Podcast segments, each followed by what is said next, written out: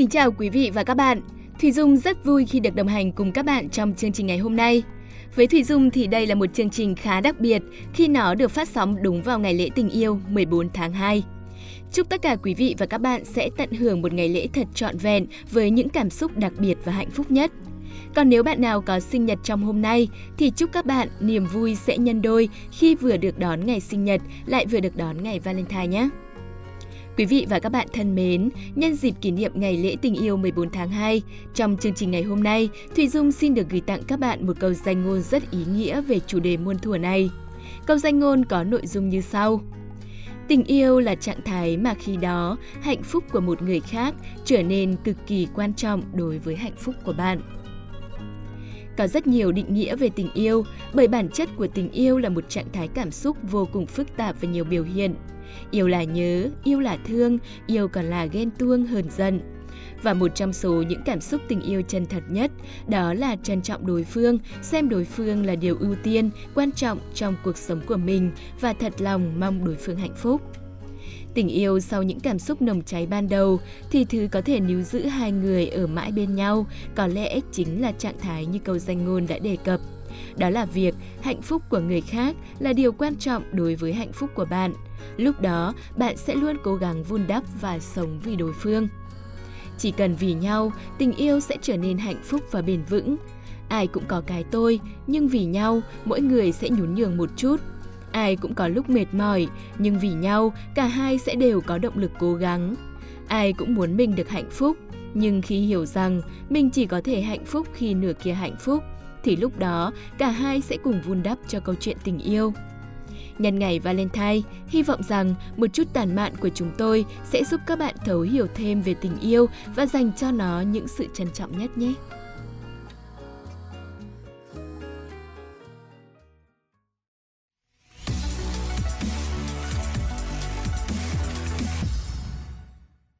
Quý vị và các bạn đang đến với phần nội dung chính của chương trình ngày hôm nay. Nếu bạn tò mò về những sự kiện đã xảy ra ở ngày 14 tháng 2 trong quá khứ, thì hãy tiếp tục đồng hành cùng chúng tôi trong những phút sắp tới để khám phá nhé. Huyền Trang và Phạm Kỳ sẽ gặp lại các bạn ngay bây giờ đây.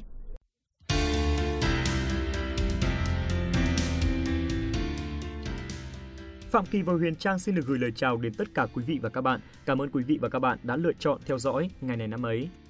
Vâng, như đã nhắc ở phần trước, hôm nay là ngày Valentine. Chắc hẳn lúc này sự ngọt ngào đã xâm chiếm hết tất cả tâm trí bạn. Tuy nhiên cũng đừng quên ghé qua ngày này năm ấy để biết thêm những kiến thức thú vị và một trong số đó là nguồn gốc của ngày Valentine. Vâng, và đó sẽ là thông tin được chia sẻ trong phần nội dung quốc tế. Trước tiên, hãy cùng đến với những nhân vật và câu chuyện tại Việt Nam.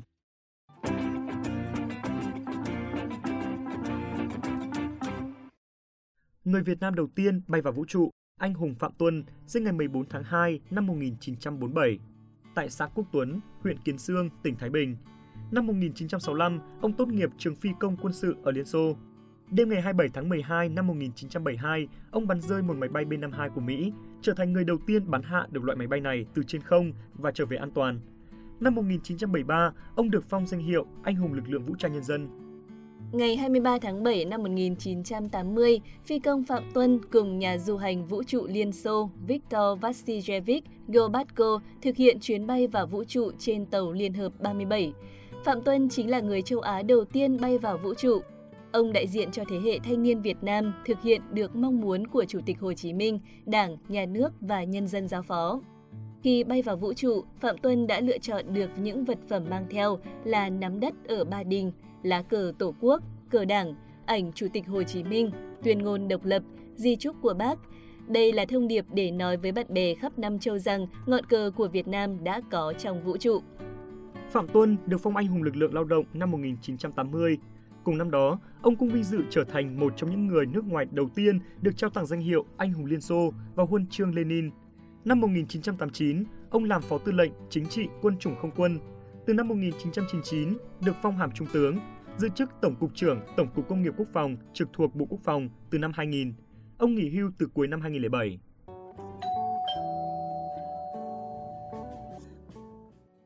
Vâng, thưa quý vị và các bạn, trên đây cũng chính là sự kiện duy nhất tại Việt Nam. Tiếp theo sẽ là những sự kiện trên thế giới.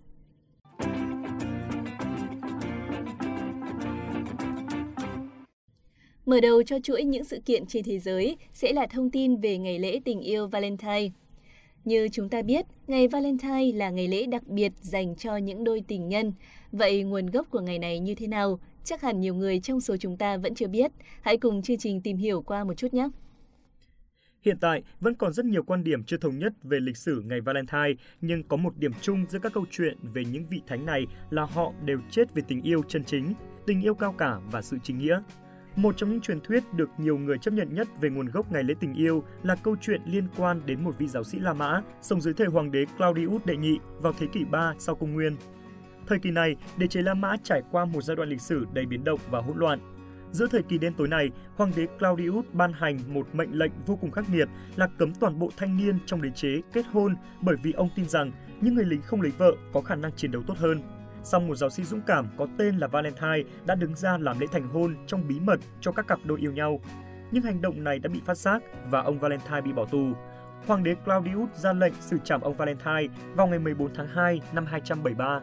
Theo nhà văn Greg Tobin, nhiều người cho rằng những tấm thiệp tình yêu ngày Valentine có nguồn gốc từ những mẩu giấy thể hiện tình yêu thương và ngưỡng mộ mà trẻ em tuồn vào qua song sắt nhà tù cho ông Valentine cũng như là thư đề chữ do Valentine trước ngày bị hành quyết của ông.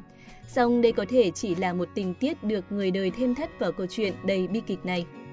Trong ngày Valentine hiện nay, sô-cô-la luôn là lựa chọn hàng đầu của mỗi người để dành tặng cho người yêu của mình. Vậy thì tại sao lại tặng sô-cô-la chứ không phải là thứ gì khác? Huyền Trang có biết không? Trang cũng từng đọc qua qua ở đâu đó là sô-cô-la mang đầy đủ hương vị của tình yêu. Ngoài ra, sô-cô-la đen rất giàu chất phenylethylamine được biết đến là chất xúc tác tình yêu, giúp kích thích và cải thiện tâm trạng. Còn theo các chuyên gia, thì người Aztec, tức một số dân tộc nhất định tại miền Trung Mexico, chính là những người sử dụng sô-cô-la làm quà tặng đầu tiên. Vào thời đó, sô-cô-la được sử dụng giống như đồng tiền để trao đổi và là loại thức uống đặc biệt trong giới quý tộc. Theo tín ngưỡng của người Aztec, sô-cô-la có nguồn gốc từ tâm linh thuần khiết, từ nguồn năng lượng siêu nhiên, mãnh lực khêu gợi, cám dỗ và được mệnh danh là món quà của Thượng Đế. Chính vì vậy, sô-cô-la trở thành thứ không thể thiếu trong các nghi lễ đính hôn hay tiệc cưới.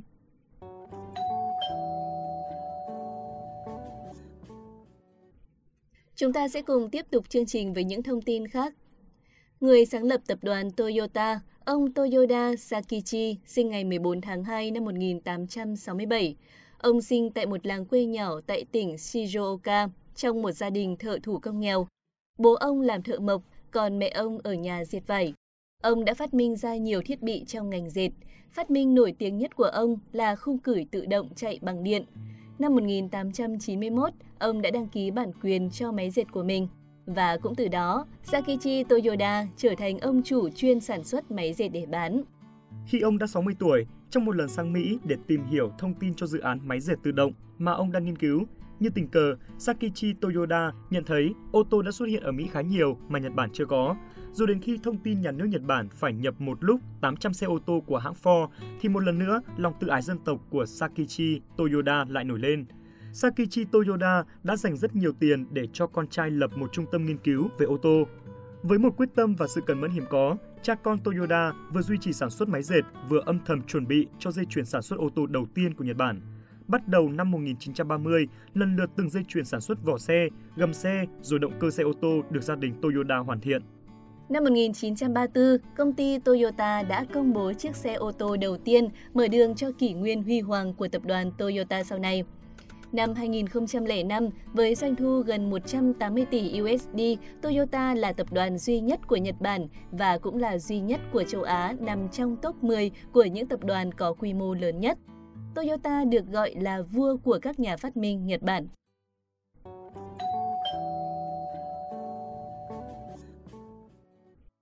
Chúng ta cùng chuyển sang thông tin tiếp theo. Ngày 14 tháng 2 năm 2003, động vật có vú đầu tiên được nhân bản vô tình trên thế giới, chú cừu Donley đã qua đời. Donley là kết quả của một quá trình nghiên cứu lâu dài của Viện Roslin dưới sự tài trợ của chính phủ Anh. Việc tạo ra Donley đã được đánh dấu như một bước tiến quan trọng trong sự phát triển của sinh học hiện đại. Dolly được đặt theo tên của nữ ca sĩ Scotland Dolly Parton. Sự ra đời của cừu Dolly đã dấy lên những lời chỉ trích và lo ngại rằng khoảng cách từ việc nhân bản cừu đến việc tạo bản sao người chỉ còn là một quãng ngắn. Tuy nhiên khi đó, Griffin đã bảo vệ sản phẩm của mình với tuyên bố rằng nghiên cứu này có thể mở đường cho những hướng điều trị mới trên nhiều loại bệnh tật. Về mặt sinh lý, Dolly vẫn là một con cừu cái bình thường và nó đã hai lần sinh nở. Vào ngày 14 tháng 2 năm 2003, Dolly đã được tiêm một mũi tiêm gây chết không đau đớn nhằm thoát khỏi bệnh phổi đang trở nên trầm trọng. Thông tin trên cũng chính là thông tin cuối cùng trong chương trình ngày hôm nay. Và trước khi nói lời chào tạm biệt, một lần nữa, Phạm Kỳ và Huyền Trang xin thay mặt cho những người làm chương trình, chúc cho tất cả quý vị và các bạn thính giả có một mùa Valentine thật ấm áp và hạnh phúc bên người thương yêu của mình.